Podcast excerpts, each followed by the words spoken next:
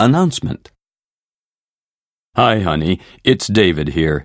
Listen, I anticipate that I'll have to stay out in Pasadena for one more night. Darn it. I explained to the boss that I needed to come back today, but to no avail. He won't release me, and I had to comply with his wishes. His bad temper is infamous, and because he's easily provoked, and I am reluctant to argue with him, especially during a downturn, I thought I'd be better off if I stick around and catch up on the paperwork. Make sure Ben and Amy pitch in with the housework while I'm away. I'll take you out to dinner when I get back if you feel up to it. Bye.